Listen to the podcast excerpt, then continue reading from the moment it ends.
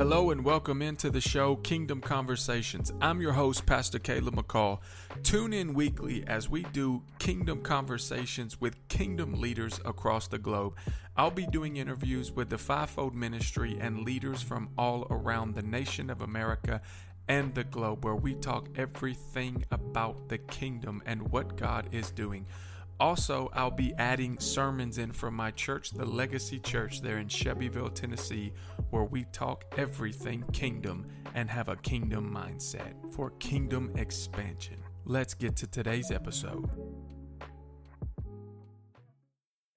I am extremely excited to talk to you about that. I want to talk to you for a couple of minutes from a message that I've entitled The Crossing and the Cutting. The Crossing and the cutting. Touch your neighbor and tell them the crossing. Slap your other neighbor and tell them the cutting. Come on, high five somebody behind you and tell them the crossing and the cutting. Come on. We're going to be coming from Joshua chapter 3, and then we're going to skip over to chapter 5, and we're going to read a lot of scripture today because I know some of y'all ain't read your Bible since I've been gone. Come on, somebody. You ain't read your Bible all week. Don't worry, I got you. We're going to get you in the Word today. We got a lot of scripture, and then I'm going to turn loose on this thing. And I just want to go ahead and warn you this morning. What time is it right now? Oh, boy. I've been out of this pulpit for a month. Y'all better watch out.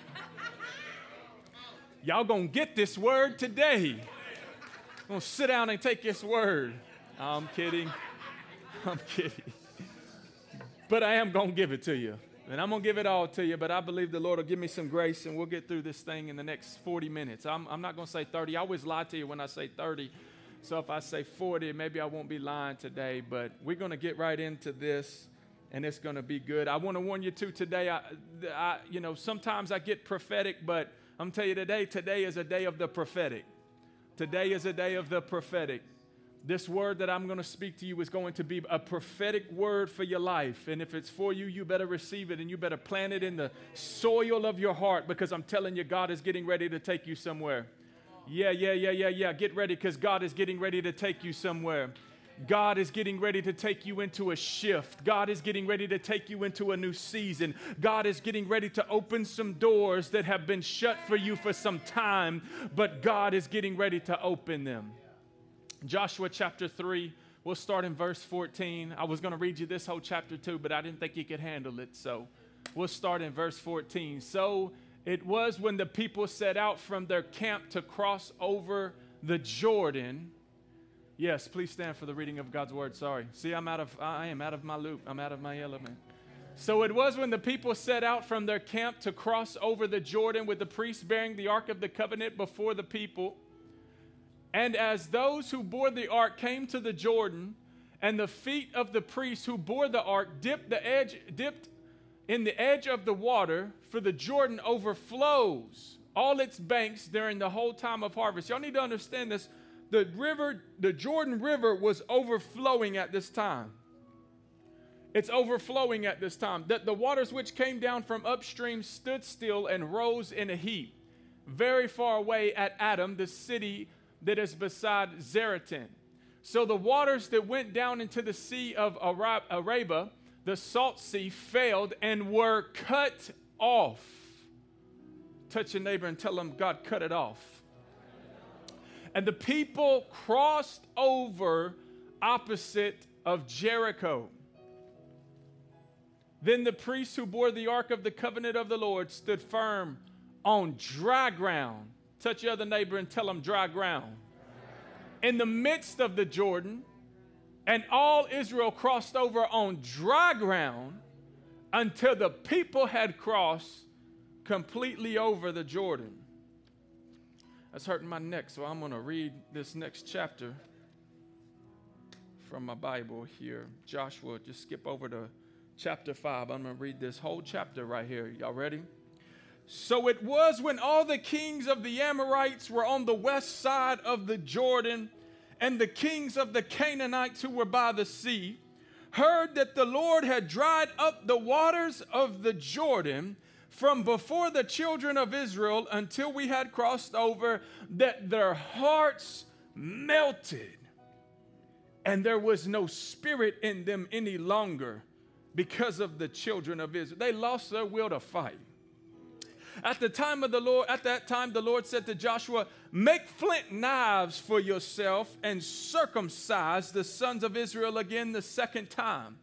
So Joshua made flint knives for himself and circumcised the sons of Israel at the heel of their foreskins. And this and for this reason why Joshua circumcised them. All the people who came out of Egypt who were males, all the men of war had died in the wilderness on the way after they had come out of Egypt.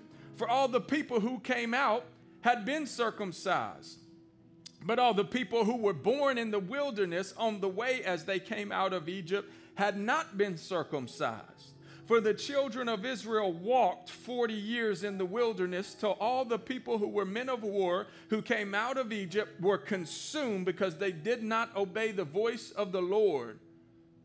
And he swore to them that he would not show them the land he had sworn to their fathers he would give us a land flowing with milk and honey. Then Joshua circumcised their sons, whom he raised up in their place, for they were uncircumcised because they had not been circumcised on the way.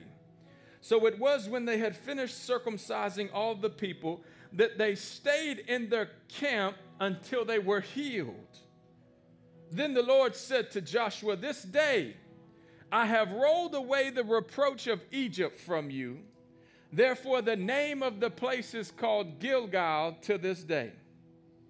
Now, the children of Israel camped in Gilgal and kept the Passover on the 14th day of the month at twilight on the plains of Jericho, and they ate the produce of the land that day after Passover. Unleavened bread and parched grain on the same day. Then the manna ceased on the day after they had eaten the produce of the land. And the children of Israel no longer had manna, but they ate the food of the land of Canaan that year. And it came to pass when Joshua was by Jericho that he lifted his eyes and looked, and behold, a man stood opposite of him with his sword drawn in his hand. And Joshua went to him and said, Are you for us or for our adversaries? Joshua run up on you. He's crazy like that. He's kind of like Peter. So he said, No, but as a commander of the army of the Lord. He basically said, No, I'm not for either one of you. I came on behalf of the Lord in his business. And Joshua fell on his face on the earth and worshiped and said to him, What does the Lord say to his servant? Then the commander of the Lord's army said to Joshua, Take the sandals off your feet for the place where you stand is holy. And Joshua did so. Father, over the next couple of moments, I pray that you would help me to teach and preach this word, to articulate it the way that you gave it to me, God. For this prophetic word to go forth, that I would not speak in my flesh, but only what the Spirit of the living God would have me to speak today. Let me preach under the unction and the power of the Holy Ghost. I ask this in Jesus' name. And the church said, Amen. Amen. Touch your neighbor, tell them, Let's go, let's go, let's go.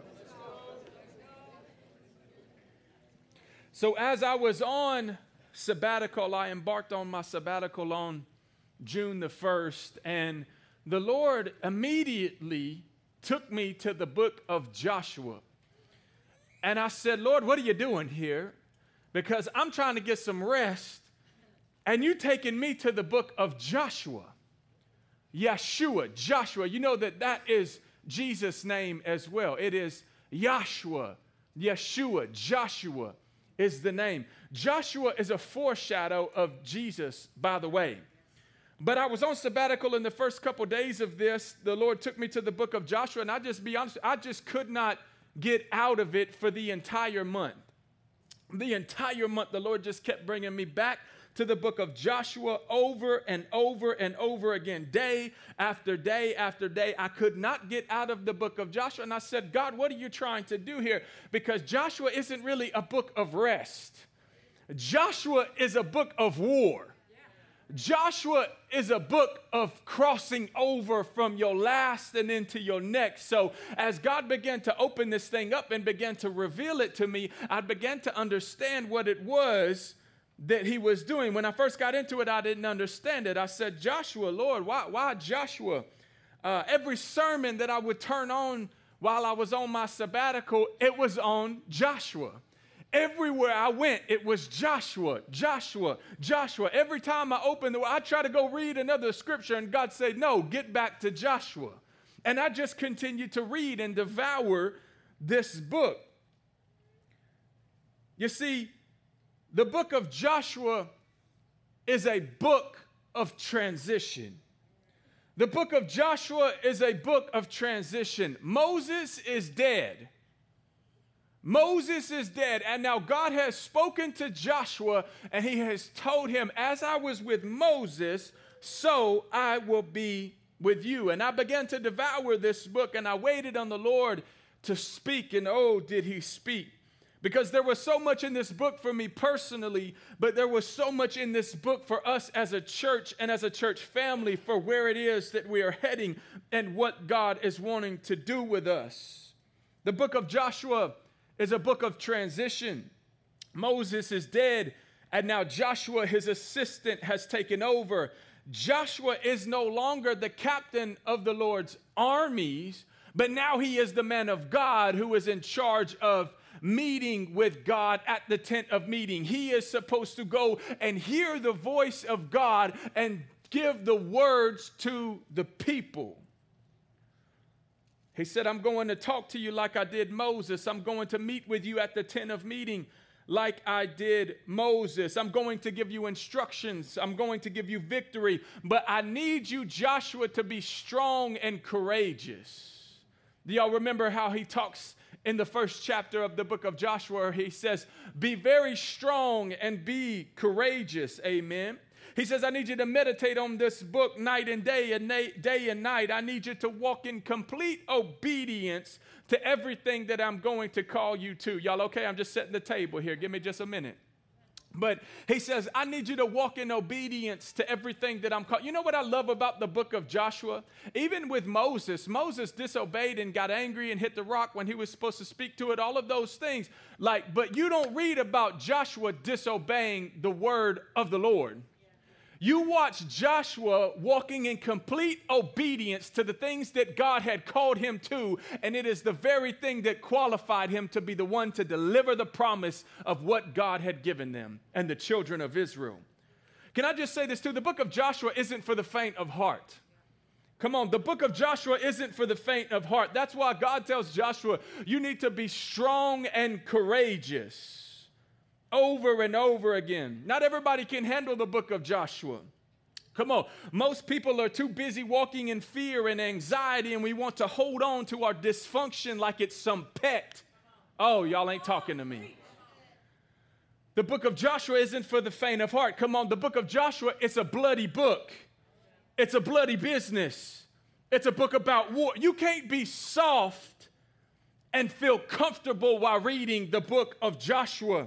You can't be easily offended if you're going to read the book of Joshua. You'll have to be willing to get your hands dirty if you want to read the book of Joshua. You'll have to deal with betrayal if you want to read the book of Joshua. You're going to have to deal with sin in the camp and the leader walking in obedience, but other people not walking in obedience and bringing sin into the camp. And you're going to have to deal with it. And you're going to have to be dealing with confrontation with your own countrymen and look them in the eye and say, No, sin will not be in this camp, but we will remove it from the camp so that we can go to the promise. Come on, you're going to have to learn to war and fight if you want to read the book of Joshua. You're going to have to learn how to shout if you want to read the book of Joshua. You'll have to learn how to blow the trumpet if you want to read the book of Joshua. You'll also have to learn how to be silent and keep your mouth shut as you circle your enemy if you want to read the book of Joshua. Mm. It's an intense book. It's a book where the promise is inherited, although they've been in the wilderness for a while. It's a book where they transition from a wilderness, which, by the way, the wilderness is a place of preparation for the promotion. We have the wilderness all jacked up. Come on, I'm not saying you belong in the wilderness for 40 years, but what I am saying is that it's a place of preparation. Come on, if Jesus had to go through the wilderness, guess what? You ain't exempt either. You're gonna have to go through the wilderness. You're gonna have to face temptation. You're gonna have to deal with you. You're gonna have to look yourself in the mirror and in the eye, face to face, and have a come to Jesus meeting with yourself in the wilderness. You're gonna have to overcome the devil in the wilderness. You're gonna have to overcome temptation in the wilderness. You're gonna have to overcome your flesh, hence, you'll have to cut it, which I'm getting to. But the book of Joshua is an intense book. It's an intense book. They're stepping in from one season into the next. And this is where we are as the legacy church. We're entering a season of transition. God has done, I'm just going to tell y'all, God has done something in me while I've been on this sabbatical.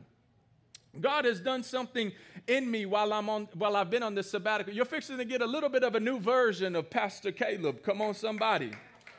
But, but God is doing some new things in us as a group and us as a church as well. As Joshua, watch this, as Joshua goes, so do the children of Israel. Ah. See, it's a whole lot more important who you're following than who you're leading. Show me who you're following, and I'll show you where you're heading.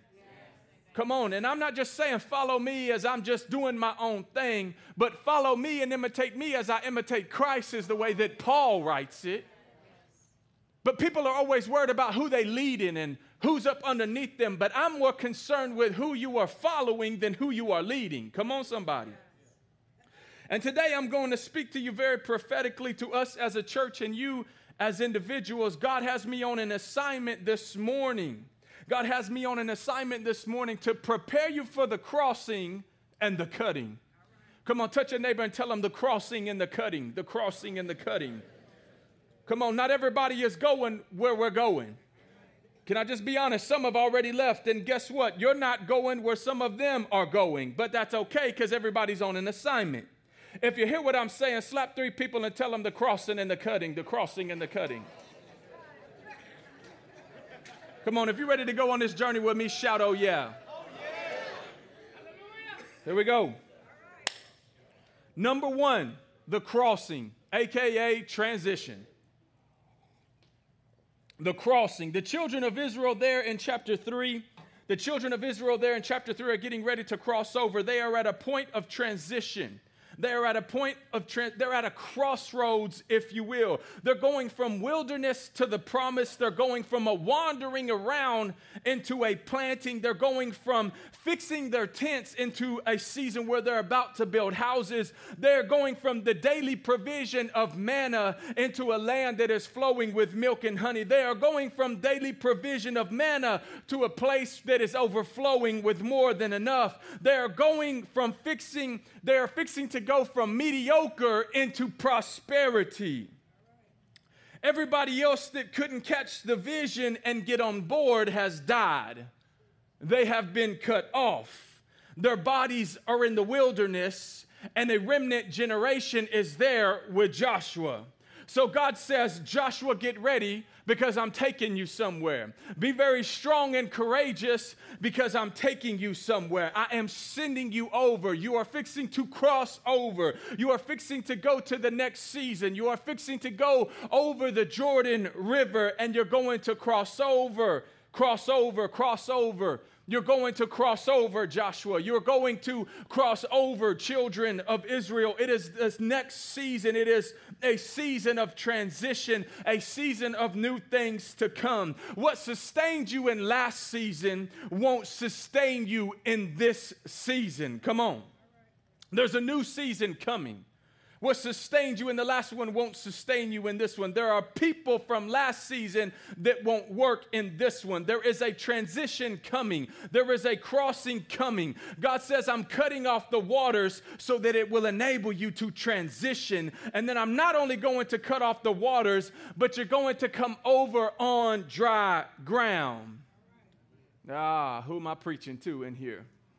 Come on, who am I preaching to in here? I know I'm preaching to legacy because we fixing a crossover. We fixing to step into a new season. We're fixing to step into some new things. We're fixing to step into some new people. We're fixing to step into a new building. We're fixing to step into a new property. Some of y'all don't know this, but we've been renting this thing, and I'm tired of renting. I'm ready to step into the promise, and we fixing to own some land, and we fixing to own a building. God is getting ready to cross us over and transition us into something new. And the thing with something new is that not everybody gets to go with you. The thing with something new is that not everybody everybody can be on board with it, and that's okay because God has an assignment for them too. But we are stepping into something new. You are stepping into something new. If you're tied to the legacy church, you are stepping in to a new season. We are stepping into new dimensions. We are stepping into new levels of glory. We're stepping into new provision. We're stepping into new souls. We're stepping into new territory that we have not yet seen, but we're heading over. We're crossing over because God is getting ready to stop it so that we can cross over and go on dry ground. Come on, the children of Israel go from tents to getting ready. You see, that's why you don't build houses in the wilderness, you take tents.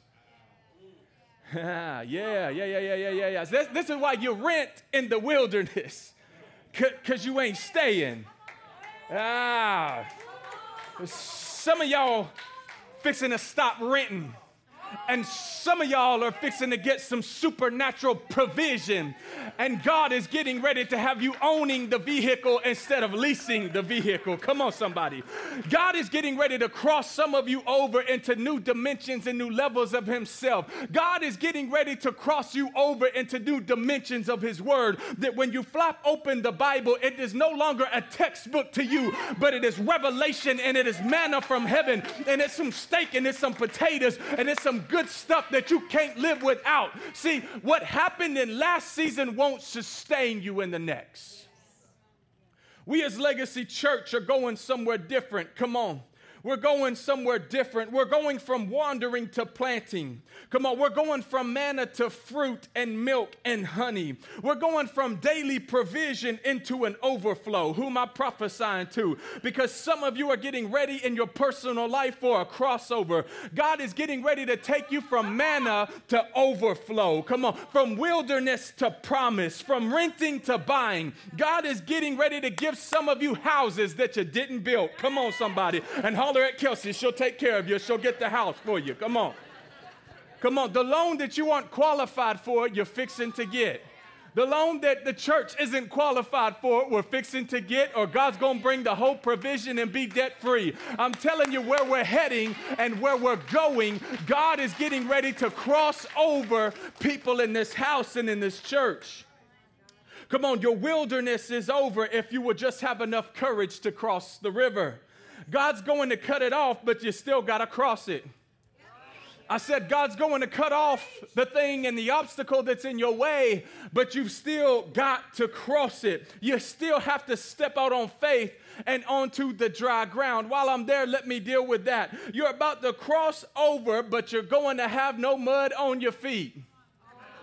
I said you're about to cross over, but you're going to have no mud on your feet. Come on. There's going to be no residue from your past on you. Come on, BTB Miriam House. Y'all, there's going to be no residue on your past. You're crossing over from death into life. You're crossing over from addiction into freedom. Who else am I preaching to in this place? Because we're getting ready for a crossover. We're getting ready for a new level. We're getting ready for a new dimension. We're getting ready for more stuff. We're getting ready ready for more souls. We're getting ready for the power and the glory of God to be poured out on this place like we've never seen before. I'm telling you, there's a crossing that is happening. There's a transition that is happening.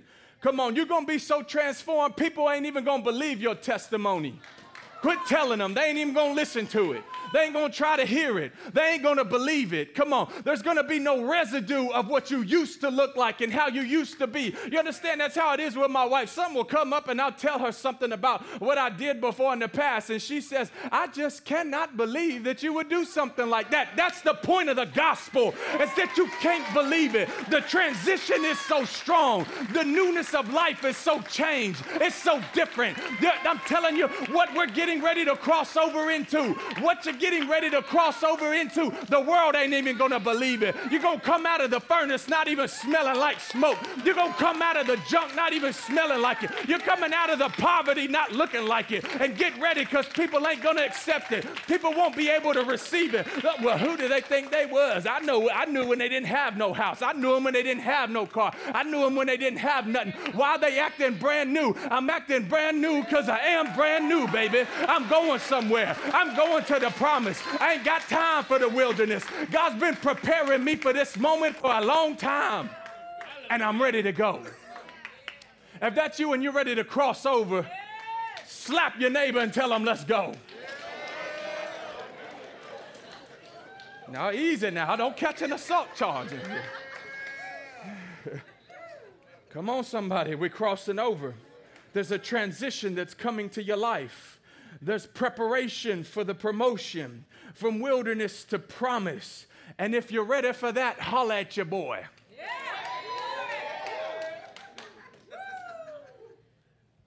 Transition, crossing over, crossing over. There is a season of transition for many in the house. There is a season of transition for me. There's a season of transition to the ministries. There's a season of transition and crossing over for many of us in the room. And there is a season and a transitioning and crossing over for the legacy church. We're going somewhere. You want to come with me? Yes. Let's go. I said, We're going somewhere. Watch this. The second point I want to give you is this is that God is going to cut it off. God is going, the crossing and the cutting, but God is going to cut it off. Joshua 3:13 says this, and when the soles of the feet of the priests bearing the ark of the Lord, the Lord of all the heavens shall rest in the waters of the Jordan, and the waters of the Jordan shall be cut off. And the waters of the Jordan shall be cut off.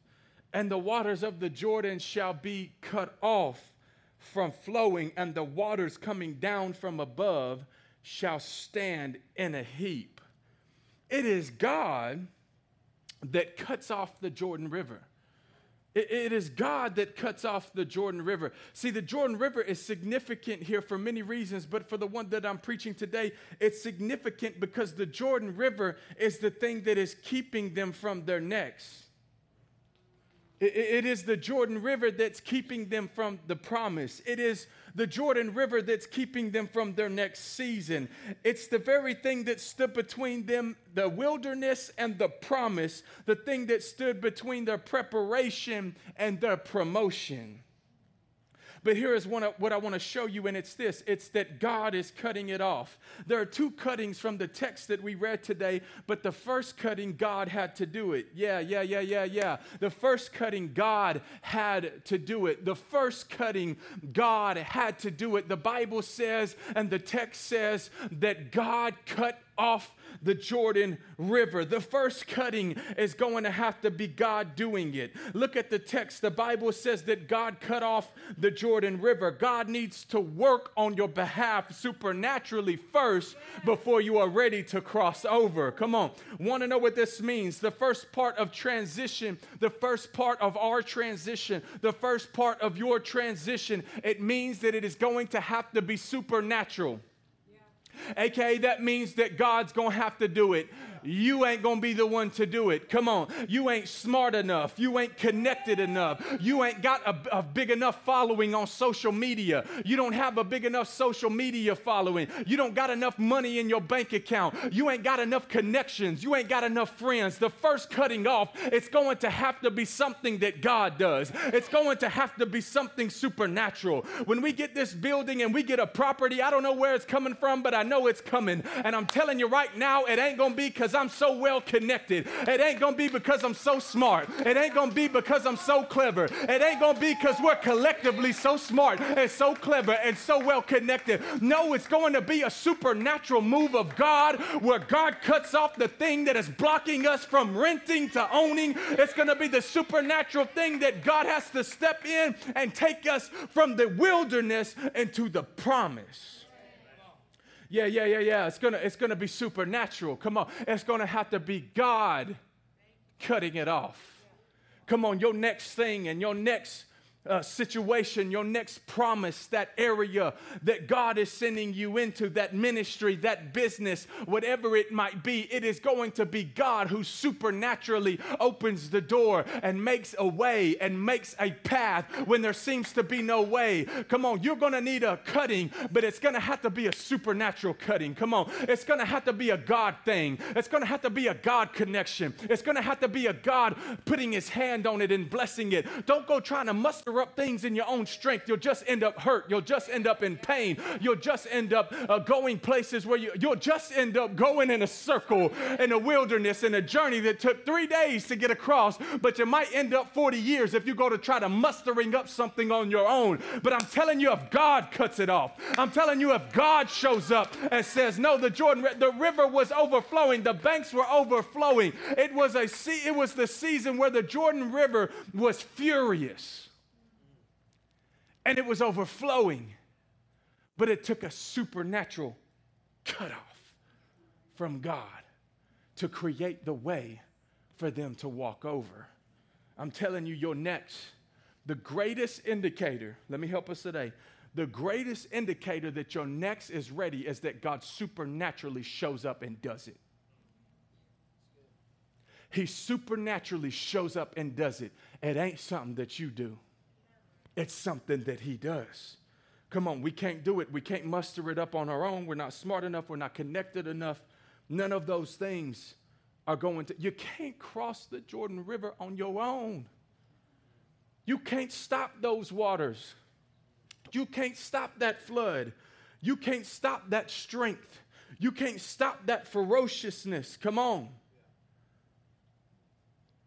God is getting ready to supernaturally cut off the thing that has been the obstacle that is blocking us from our next. Amen. Y'all still with me? Here we go. Point number 3 I want to show you is this is your enemy's heart and spirit is fixing to melt.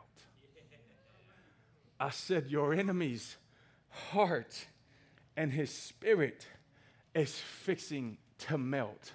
Why is the attack of the enemy fixing to become extremely discouraged. I said it a minute ago. It's because God is getting ready to cut it off. Come on. When the testimony of what God does in your life, when the testimony of the provision pops up in your life, when the enemy sees and hears about your healing, come on, somebody. When the enemy sees and hears about that financial breakthrough that you needed, when the enemy sees and hears that God supernaturally stopped it and God supernaturally cut it, it is going to make your enemy lose its spirit. It's going to make the enemy lose heart. And its heart melt within itself. Come on, I know we don't wrestle against flesh and blood, but against principalities and powers and rulers and authorities and spiritual wickedness in the heavenly places. But y'all have heard me teach this before. The enemy uses people. Yeah. The enemy uses people. You want to know who the people were that were in Jericho? The, the Bible teaches us that, that they had to go and remove giants from the land. They had to go and remove giants from the. When you read the book of Joshua, you think, my God, God is violent. God told them to wipe out everything. But see, if you don't pay attention and study the Word of God, you'll miss these things. There were Nephilim and there were giants in the land. The Nephilim were the offspring of fallen angels. This was not God's creation that they were fighting and up against. This was the creation of fallen angels, and the Nephilim and the DNA was tainted. Come on, in Genesis chapter 3, where God first gives the promise of Jesus is where he says the seed of the woman will be at enmity with the seed of the serpent. Who's the seed of the serpent? It's the Nephilim. It's all of these crazy, idol worshiping, devil worshiping, fallen angel worship. What do you think Baal is? What, what do you think these? This is a group and a sect of people that are sitting on a land that God has promised the children of Israel, and He says, You got to go in and take them out because I have given you the land. I've given it to you, but you still got to go fight. But these people that were inhabiting the land were in their way of the promise, but they began to lose heart and they began to be discouraged when they saw what God had did. Are y'all hearing me today? Come on, the enemy that's been trying to wreak havoc on your life as soon as it hears what God did for you, its heart is fixing to melt. The fighting spirit in it is fixing to die out. The enemy that you see today, you shall see no more. So the enemy's heart began to melt when it came up against the children of Israel. Their spirit began to faint when they realized, oh no, God is with them. God has authorized this thing. God has sent them. It is their time. God cut off the waters. God told them that this land is theirs and that He's giving it to them. We're finished. It's over. Come on, I prophesy to you today that your enemy is finished and it's over because God is getting ready to cut off the thing that has been blocking you from your promise and your blessing. The evidence that God did it will be the indicator that the enemy can't stop it. The evidence that God did it will be the indicator to the enemy that they can't stop it. See, when the enemy realizes that they can't stop something, they'll move on and go to something else. Come on. The enemy can't stop what God is getting ready to do. Amen? Watch this the second cutting. There's a second, there's the crossing and the cutting. There's the cutting and the crossing. And then there is this second cutting. God cuts off the waters of the Jordan River for the first cutting, and then he gives them instructions. Joshua, make flint knives. Joshua, it's time for you to get to cutting. Come on. Joshua, cross over and make flint knives. Make knives because the first cutting I did, but the next one is going to be up to you. It's quiet in this church. Come on. God does the first cutting, but then he gets crossed over and stepping into the promise. And God tells Joshua, okay, I did the first cutoff. Now it's time for you to do the second cutoff. Come on. I supernaturally provided the first thing, but you're going to have to take matters into your own hands on this next thing. I need you to roll back the reproach of Egypt. I need you to roll back the repro- I need you to push back your flesh and I need you to cut this thing off. God did the first cutting, but now it's our turn. God says, I've worked the miraculous, I've cut it off, I've stopped the Jordan River, but now it's your turn. It's time to cut your flesh back. It's time to roll away the reproach of Egypt. Come on, it's going to be painful. It's going to be messy. It's going to be bloody. Come on, you're going to scab up. You're going to have to heal. But God is saying you can't step into your next until you peel black back that flesh that is keeping you from the promise. I know this intense. Y'all okay? All right. Come on, I, I, I don't know who I'm necessarily talking to, but I believe it's everyone within the sound of my voice. You aren't getting to the promise until you cut back and remove your flesh. Until you cut that thing out of your life. Come on, until you can cut the profanity out of your speech, until you can cut the greediness out of your giving, until you can cut that website out of your search history, until you can cut that relationship that's no good for you, until you can cut off that lying tongue, until you can cut off that gossiping tongue that you call a prayer chain, which ain't no prayer chain, it's a gossiping train. Come on, until you can cut that thing out of your life, until you can cut the reproach out of your life, until you can cut the nonsense out of your life, until you can cut the music that gratifies your flesh, until you can cut the TV shows and the movies that you have no business watching that keep giving you nightmares at night or keep giving you sexual perversion dreams, and you can't even rest at night and have peace because you're filling your mind and your spirit with a bunch of junk. Until you can cut that stuff out of your life, you're not stepping into what I said is already yours.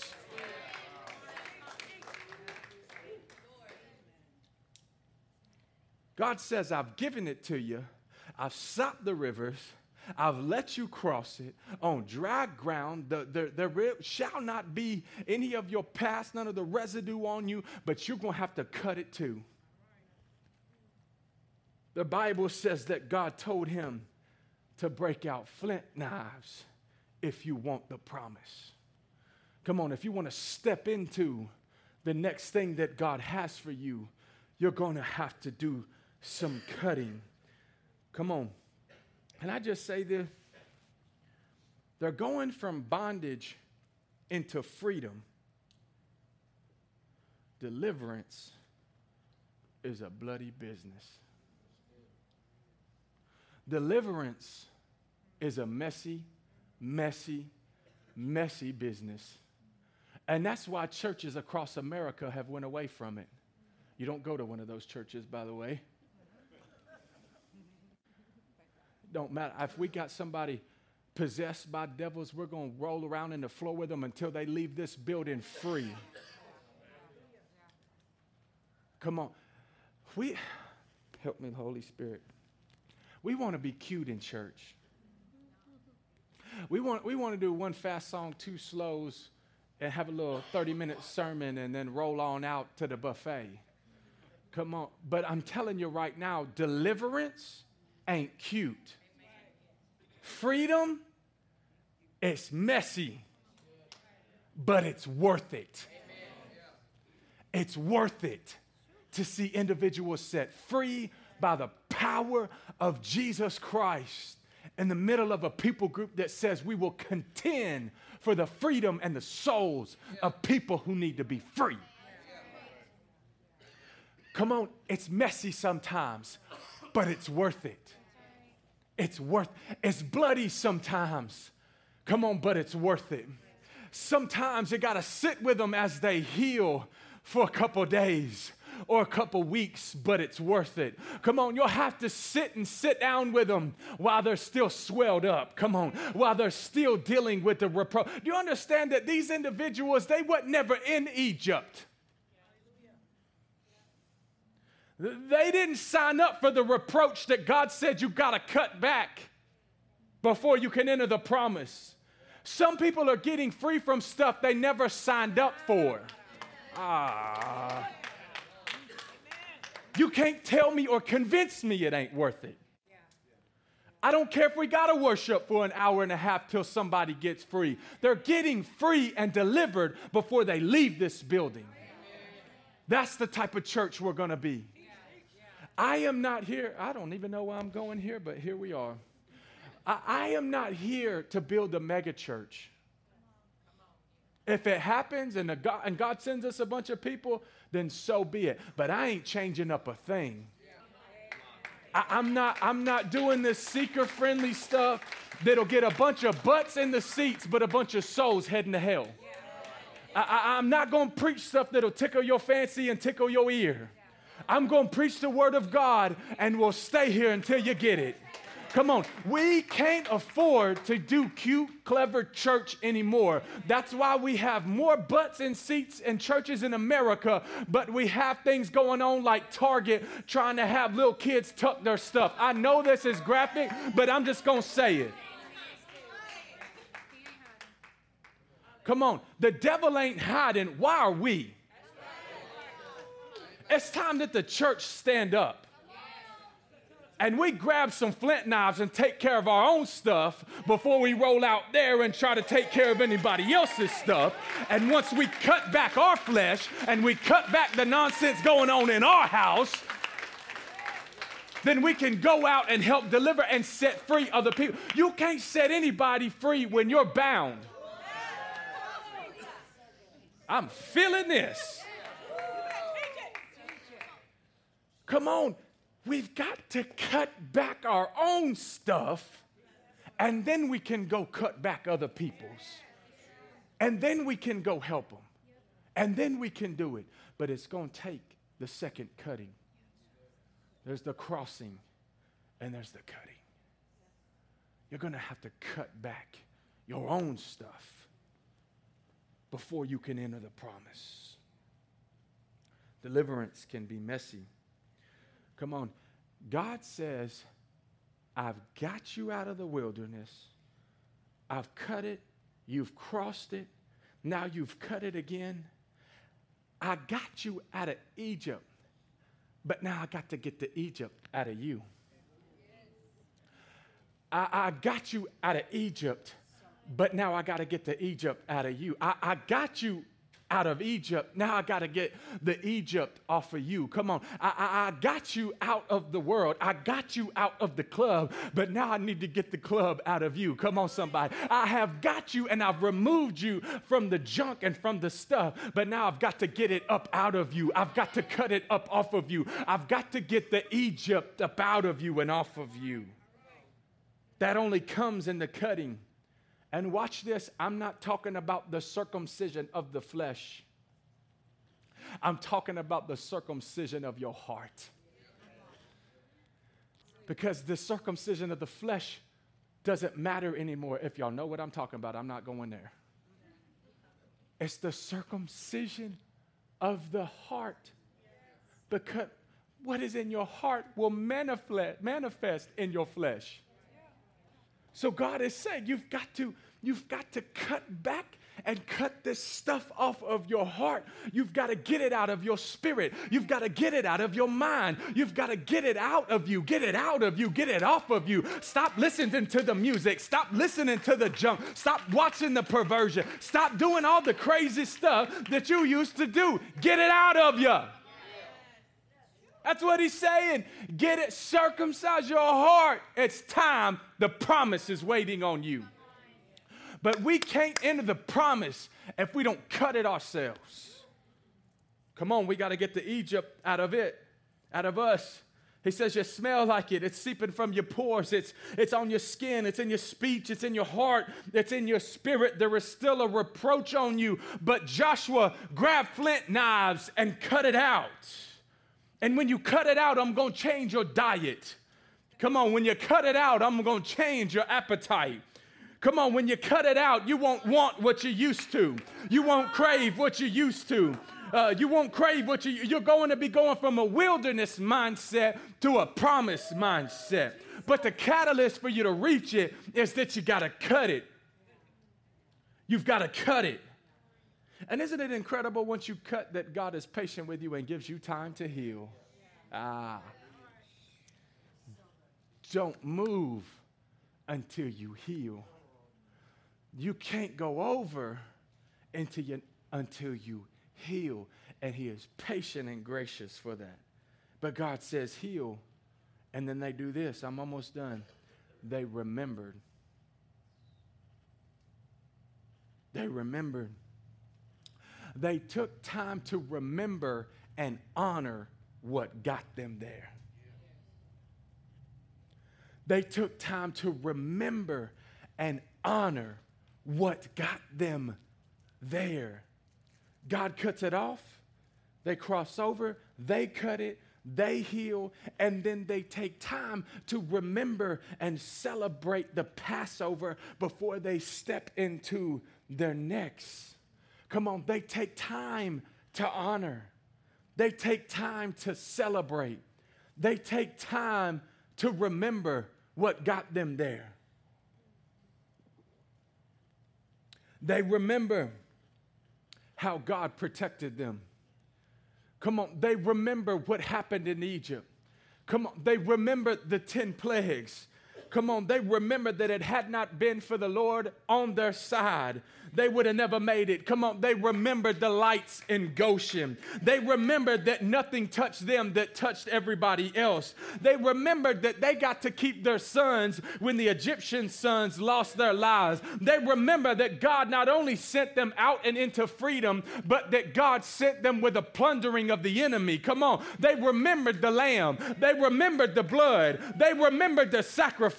They re- remembered and took time to remember what got them there. Legacy Church, we better never forget what got us where we are heading, what got us there, because it still takes the blood, it still takes righteousness, it still takes holiness, it still takes distinction, it still takes a separation. We can never forget to honor the people and the places and the things that got us to the point we're ready to step into our next.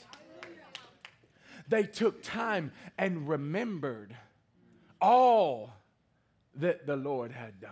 Yes. Come on, do I need to remind you this morning all that the Lord has done for you. Come on, He set you free from addiction, didn't He? Come on, He set you free from womanizing, didn't He? He set you free from adultery and lust and fornication and craziness. Come on, God set you free from religion. How many been set free from religion? My goodness. Come on, God, just remember all that God has done in your life. And when you remember and you honor it, God will qualify you and it'll set you up to step into your next. A lot of people won't step into the next because they won't honor and remember what got them there. Yeah. Can I just say, those are the worst type of people that remember where they used to be, that don't remember where they used to be, that, that can't remember how you used to act, that can't remember the way that you used to function, that can't remember. See, the people that forget where they came from, they usually tend to end up right back there. Come on, but we as the people of God are called to remember and honor. Remember that God pulled you up out of your junk. Remember that God pulled you up out of the muck and the miry clay. Remember that God set you free. Remember that God gave you a new mind and a new way of living and a new way of thinking. Remember the Moseses in your life. Come on. Remember the Joshuas in your life. First and foremost, remember Jesus who took you from nothing and turned you into something. Remember, they took time to remember and honor all that God had did and their leaders had did that qualified them to step into their next. They wasn't going to be like the generation before them and above them that had forgotten the works of God. Do you understand that's where our name came from, the Legacy Church? The Lord spoke to me from Psalm 78, where it goes into this big long spiel about how the children of Israel had forgotten all the works of God. They had forgotten the Red Sea, they had forgotten the Egyptian, they'd forgotten the 10 plagues, they had forgotten, they had forgotten, they had forgotten, they had forgotten all that God had did for them. But then there was a generation that rose up that said, We shall not forget the works of God, and we shall declare them in the land of the living. And the Lord spoke to me when we changed our name and said, You will not be a generation, and you will not be a people that has forgotten the works and the moves of God that has brought you this far. Come on. We are the legacy church because we'll leave a legacy to the generation behind us by not forgetting where we came from and who got us there.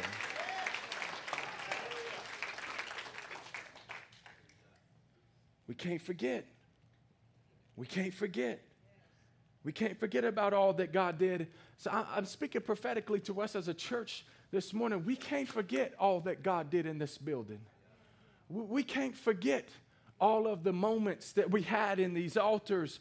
We can't forget the miracles. We can't forget the healings. We can't forget the deliverance that happened all throughout this altar. We, we're stepping into a new season and we're stepping into some things that are next, but we cannot forget everything that God has done for us. You can't forget everything that God has done for you. You're going to set yourself up for failure if you forget. You got to honor it. Last two points. I got to hurry. Closing number one. I'm just kidding. It, it really is almost done. The manna stopped after they ate the Passover.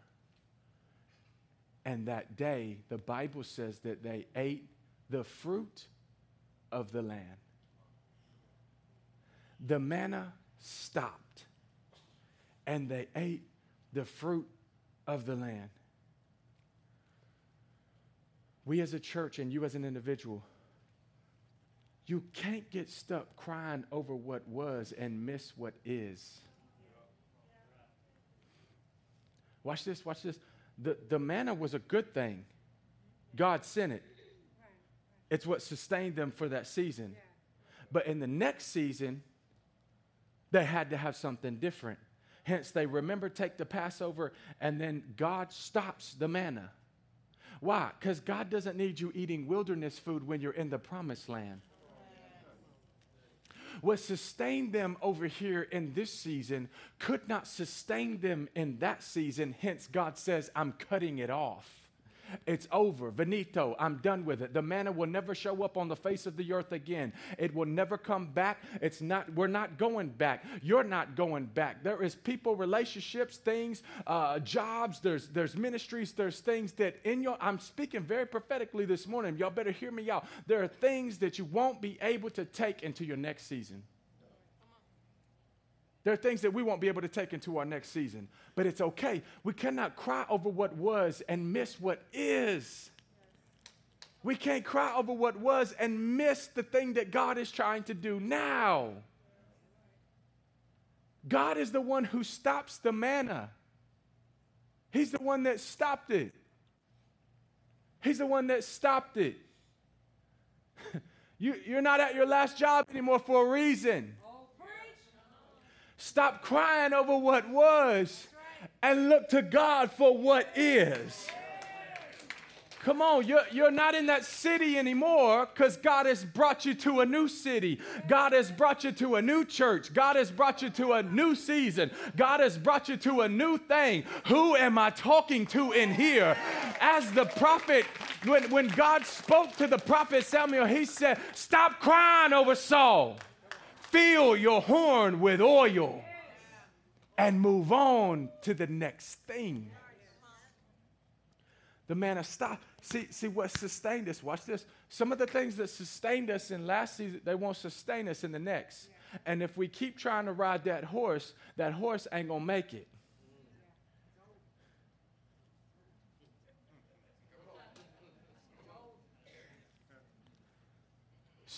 Stop trying to get back on that old train wagon that ain't going where you going. It, it ain't to satisfy you. It ain't to work. You're to be miserable. It's not to happen. You can't muster it up. You can't kick it hard enough. It, it, you, you ain't to make it go. it's just not to work. What sustained us as a church in last season won't sustain us in the next.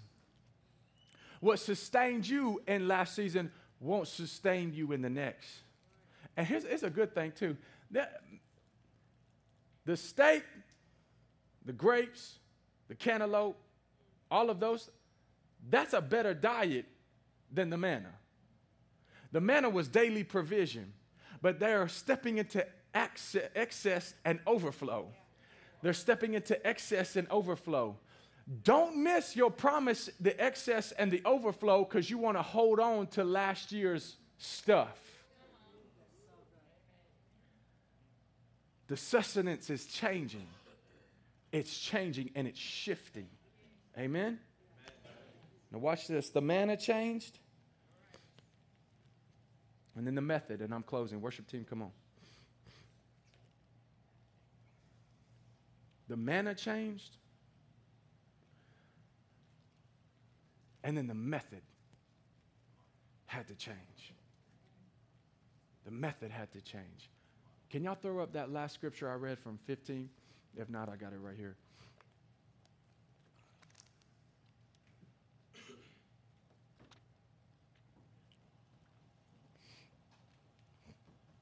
All right, stop right there. Yes, thank you.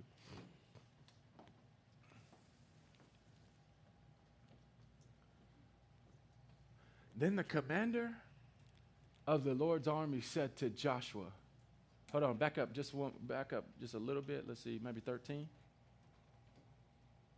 Yeah, 13. Watch this. And it came to pass when Joshua was by Jericho that he lifted his eyes and looked.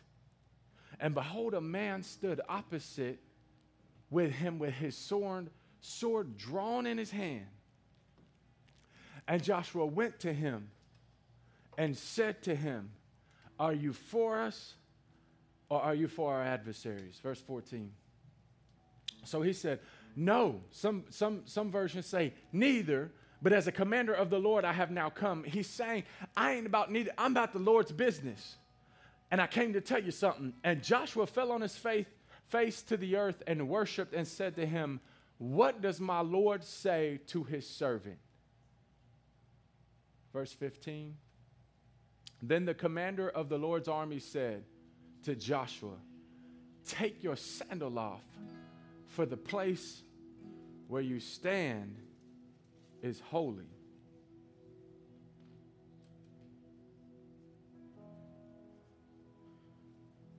Joshua been fighting for Moses all these years.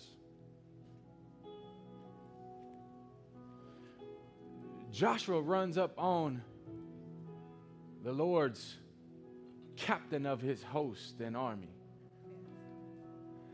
And he says, Are you for us or, or against us? And the angel of the Lord, the, the, the angel of the captain's army, the captain of the Lord's army, looks at him and says, Neither.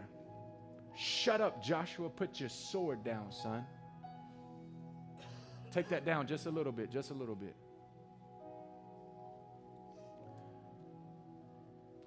The method has got to change, Joshua. Moses is dead. And you're trying to run up on me. Get on your face and worship. Because you're not supposed to fight anymore. You're now the commander. See, see now Joshua, Joshua's struggling with this because there is a there is a new method that has come. There is a method that is changing in his life. He's going from the one slinging the sword all the time to now he's going to be the man of God who hears from God. He is going to be the man of God who hears the instruction of the Lord and gives it to the people to disperse and follow out. The method has changed.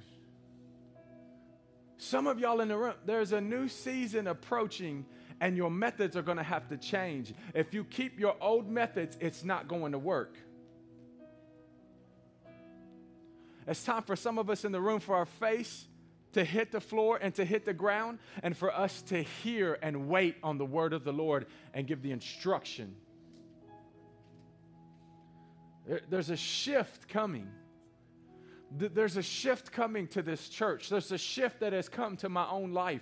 There is a shift that is coming to your life. I, I really believe that with people that are in the within the sound of my voice, that, that there is a shift coming not only to this church, not only to me, but to people that are tied to me. And there is a shift, and there is new methods, and there is new people, and there is new things, and there is new jobs, and there is new ministries, and there is new this, and there is new that. But you're not going to get to the promise if you keep holding on to what was. Lose your mind, Sean. You good? I'm so serious this morning. Come on, there is a shift coming. There is a shift coming. I believe there's a shift, Michael, I believe there's a shift even coming to our worship that we're going to another dimension. I don't know if it could get any better, but uh, we're going to another dimension. I believe my preaching is fixing to go to another dimension. I believe our teaching is fixing to go to another dimension. I think our finances are fixing to go to another dimension. I think this church is fixing to go to another dimension. Come on. I think your finances are fixing to go to another dimension. I think God is fixing to speak to you on higher levels and higher dimensions. I believe that your dreams and your visions is going to another level. I believe that God's speaking to you in the places and the things that He is going to take you to, the doors that He is going to open. Tony, get ready. Hey, Father, in the name of Jesus, open the door. Open the door. Open the door. God, I believe it right now. In Jesus' name, open the door for him. Let his music go forth. Let his, his music reach greater heights and greater levels. Get him ready, God. Get him ready, God. Get him ready, God. Get him ready, God. Cut it. Yeah, I hear that. Go ahead, Lord. Cut it. You cut it and then Tony, you cut it. God gonna cut it, and then you cut it. Take them to another level, God. Thank you, Lord. Come on, cut it. We're gonna have to cut it. We're gonna have to cut it. God gonna have to cut it. Supernatural provision is coming to you. houses that you didn't build, it's coming to you. Come on, land that you did not plant on. It's coming to you. It's coming to our church. It's coming to you as individuals. Greater heights, new things, new relationships, new doors, promotions. I'm telling you right now, I feel this so heavy in my spirit.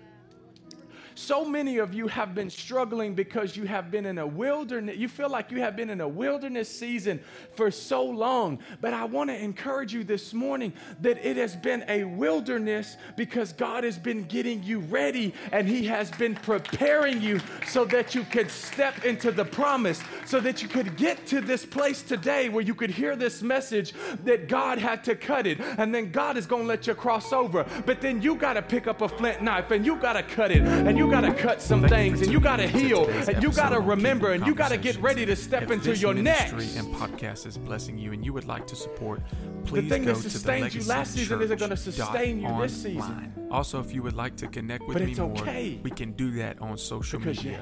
On Instagram, I'm under Pastor Caleb Mack on the TikTok, Pastor Caleb Mack, and as well as over. Facebook under Caleb McCall. Until next and time on the show, be blessed and be a blessing. I wonder, is there anybody who's ready to step into the promise? Come on, I said, is there anybody ready to step into the promise? Is there anybody ready to step into your next?